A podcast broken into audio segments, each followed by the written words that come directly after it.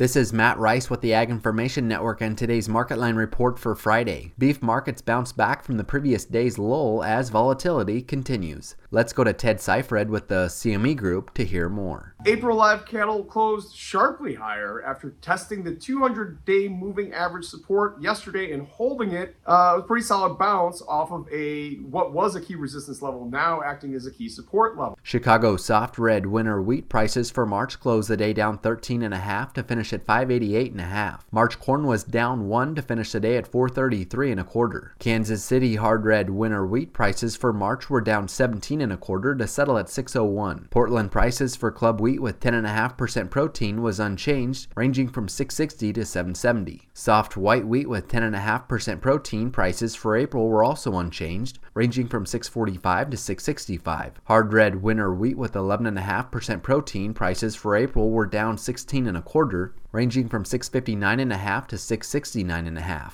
DNS wheat with 14% protein prices for April were down 12, ranging from 758 and 3 quarters to 773 and 3 quarters. Live cattle for April were up $1.77.5, closing at 186.57.5. March feeder cattle were up $1.30 to finish the day at 246.85. March class 3 milk was down 14 cents to settle at 17.19. Thanks for listening to the Market Line Report. This is Matt Rice with the Ag Information Network.